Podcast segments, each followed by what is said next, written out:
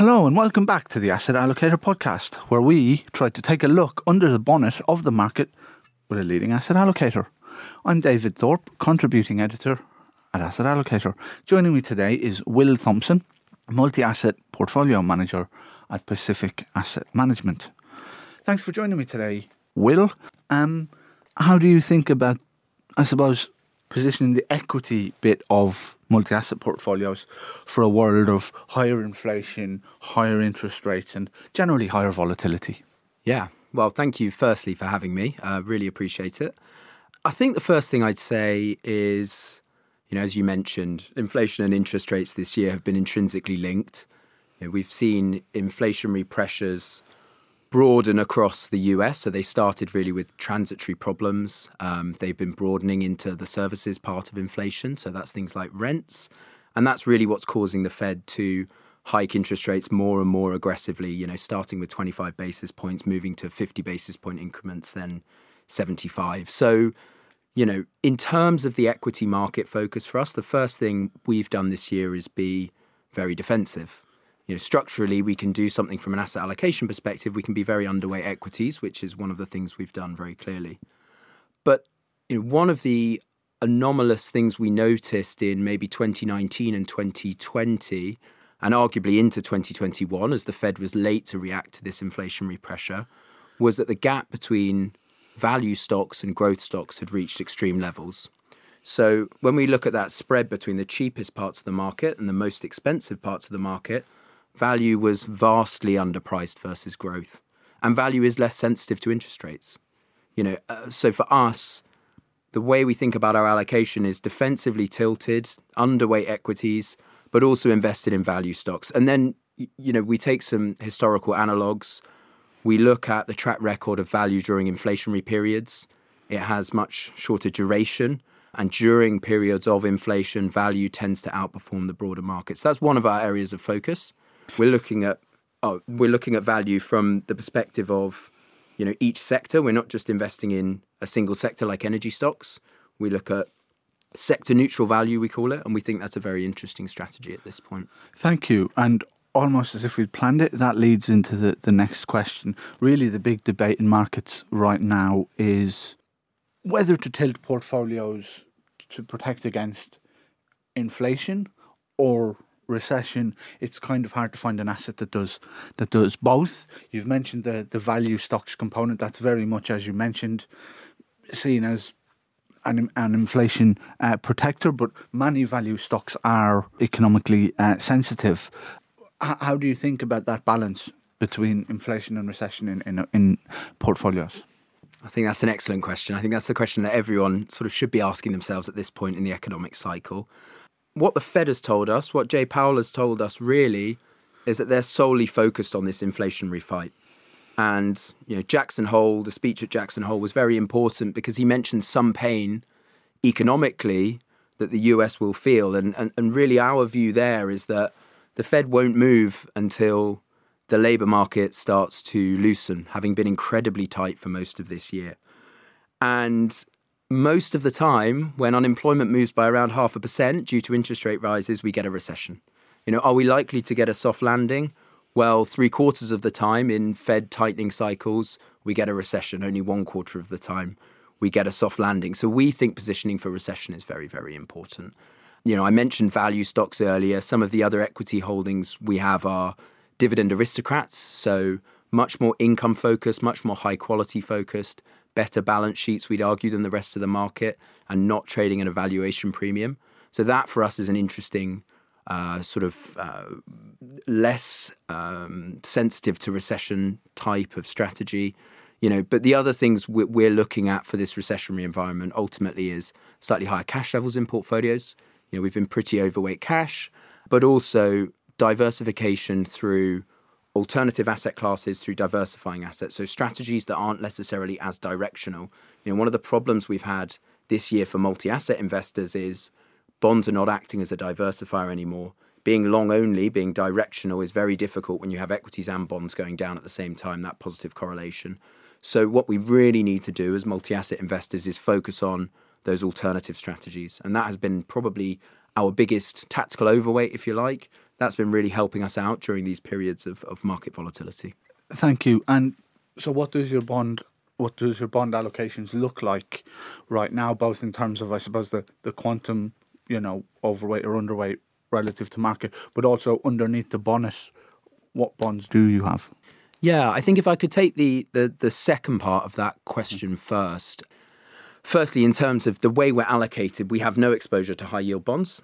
So typically, we would have an exposure to high yield bonds, and we have very little exposure to emerging market debt. These are both asset classes that we think have a useful place in portfolios at different stages of the economic cycle.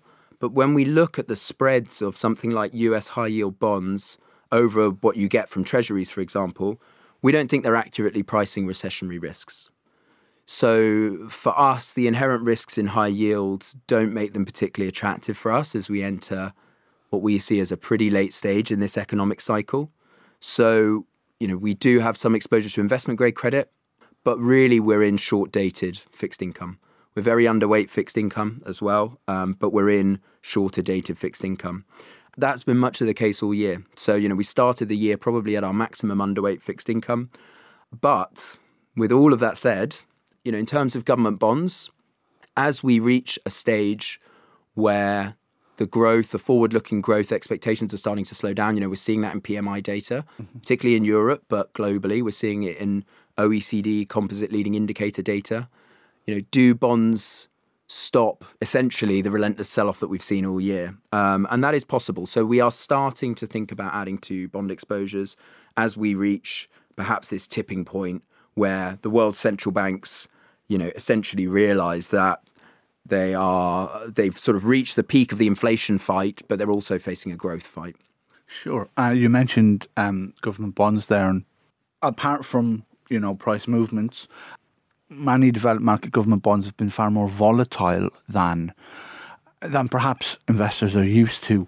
Does that, if that volatility is now entrenched or baked in, does it change long term the role that government bonds play in in portfolios? You know, I I'm around so long. I remember when government bonds were almost yielding negative or or nothing.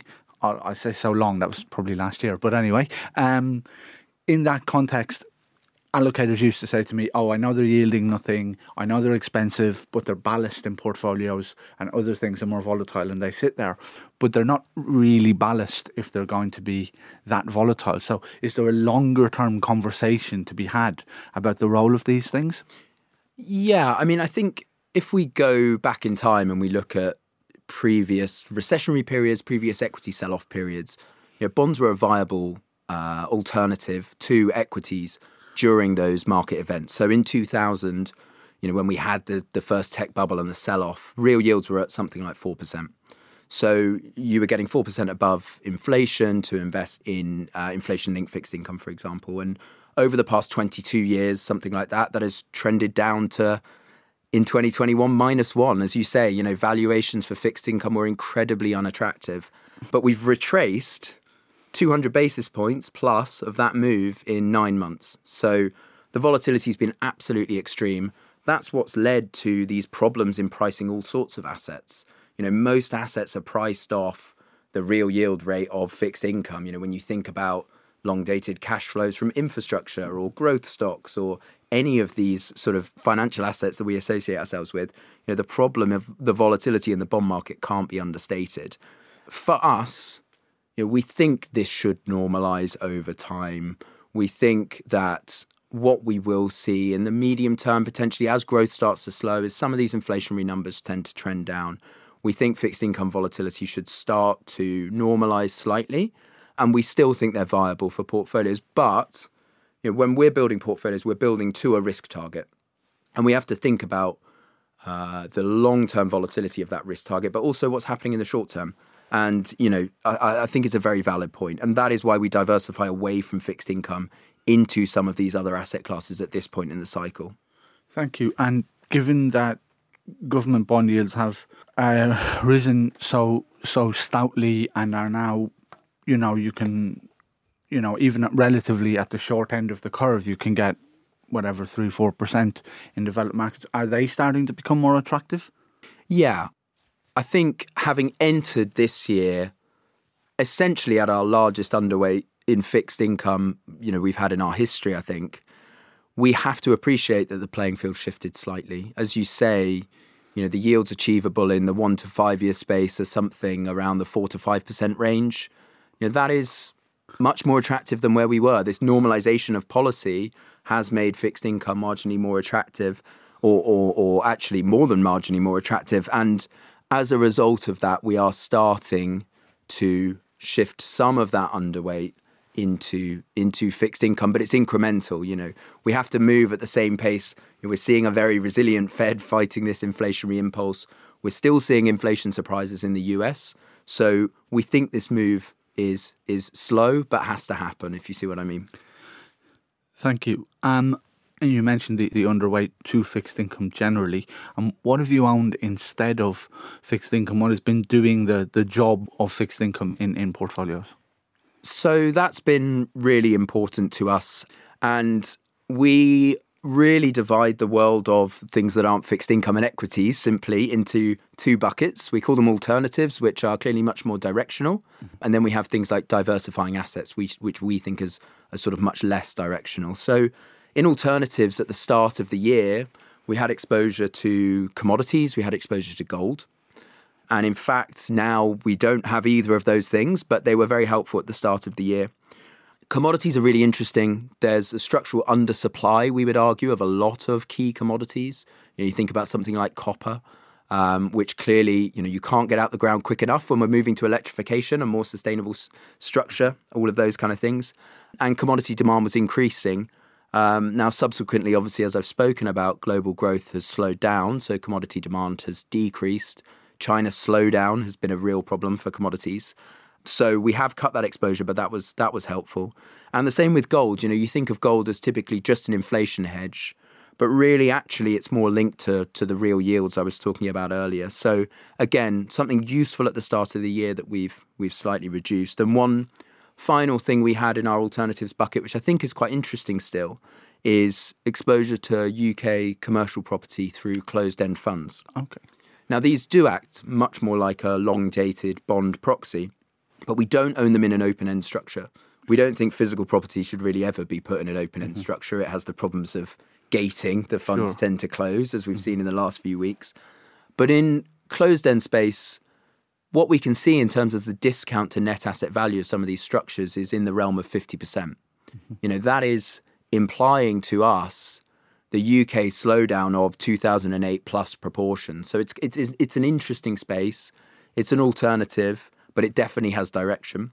So that's been helpful, you know, or all of those asset classes have been helpful to us this year. And then the other thing I think that's been really, really helpful is diversifying assets. And we classify these as having little to no correlation to equities and bonds. So some of those structures have been risk premia strategies we run internally. So that's things like going long cheap currencies and short expensive currencies, or long currency momentum and short currencies with poor momentum. And for us, those strategies have done really, really well. Central banks have sort of let the genie out the bottle. You know, we've got FX volatility back, we've got rates volatility back. And so some of these quantitative strategies tend to do really, really well. You know, the other things that have been helpful have been trend following or positions that we maybe have in macro strategies or FX strategies. So, you know, again, we have some directional positions in foreign exchange because bonds for the last six months have not been offering us that diversification benefit. So, sort of all these strategies in a bucket don't look like equities and bonds, don't correlate to equities and bonds, but offer the opportunity for positive returns in an environment where other mark, uh, uh, you know, general financial markets are doing very poorly. That for us is a is a really useful thing to have in this environment. Thank you. And you mentioned on the, the UK REITs, and I suppose one can crudely divide those into into two. You, you have the very generalist, probably quite long established uh, REITs that are out there, and then you have maybe slightly more niche things that do warehouses, supermarkets, etc., etc. Um, is, is that how you think about them, and where, where do you have your, your allocations? Yeah, that's a really good question. So we have allocations to the generalist REITs. So at the start of this year, there was a really interesting, I think, uh, difference between those specialist REITs. So you think about some of the logistics REITs, for example, they were trading at a 20 or 30% premium to NAV. And when you look at the generalist REITs, they're made up of 60 to 70% logistics exposure, warehouse exposure, Okay. and yet they're trading at a 25% discount to net asset value. Mm-hmm. And for us, you know, we think that discount impact can be really powerful in the closed end space. If you buy attractive assets at a discount to their net asset value, you know, that can be a potent combination. And you know, during the most recent market turbulence, particularly what we saw in gilt markets after the mini budget, you know, clearly there's been a pretty big structural sell-off across the closed-end fund mm. space. But I think the problems of the premiums worsened some of that for those specialist REITs.